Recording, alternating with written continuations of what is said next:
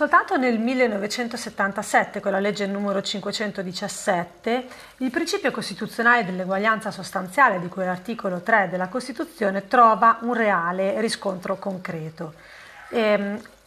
quindi mh, ci troviamo davanti a un radicale cambiamento della concezione eh, dell'handicap da parte della scuola italiana. Eh, parlo di handicap perché, proprio perché eh, le, le, leggi fino a quel momento parlavano di alunni handicappati eh, che dovevano essere gestiti, ma fino eh, a quella che era l'impostazione didattica tradizionale del 1962 eh, era previsto che gli alunni con handicap fossero in classi differenziali per consentire l'apertura delle classi e la collegialità eh, dell'insegnamento con le novità introdotte dalla legge 517 del 1977, finalmente la scuola diventa realmente democratica e per volontà del Costituente aperta a tutti. Per cui trovano posto anche eh, gli alunni dotati di handicap accanto ad alunni normodotati che dovevano essere sostenuti con appositi docenti in possesso di particolari titoli di specializzazione.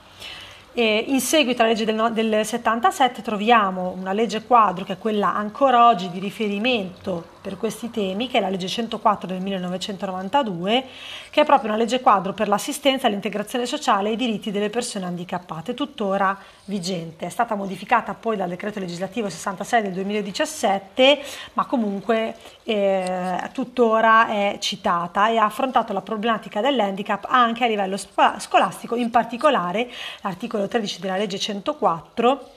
eh, garantisce il diritto all'educazione e all'istruzione del disabile nelle scuole di ogni ordine e grado. La formazione educativa del disabile è quindi diventata da allora a oggi oggetto di un piano educativo individualizzato, detto PEI.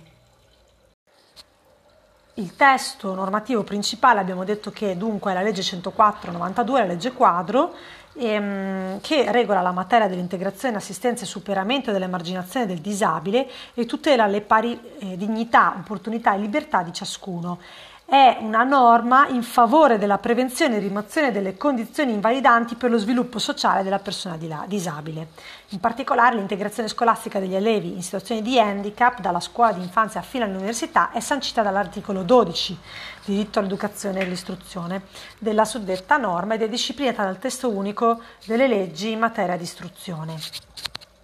La frequenza degli alunni eh, nelle classi comuni degli alunni con handicap, anche grave, è un diritto soggettivo esigibile. La scuola non può rifiutarne l'iscrizione, anche nel caso in cui vi sia un numero di iscrizioni superiore alla capacità ricettiva della stessa.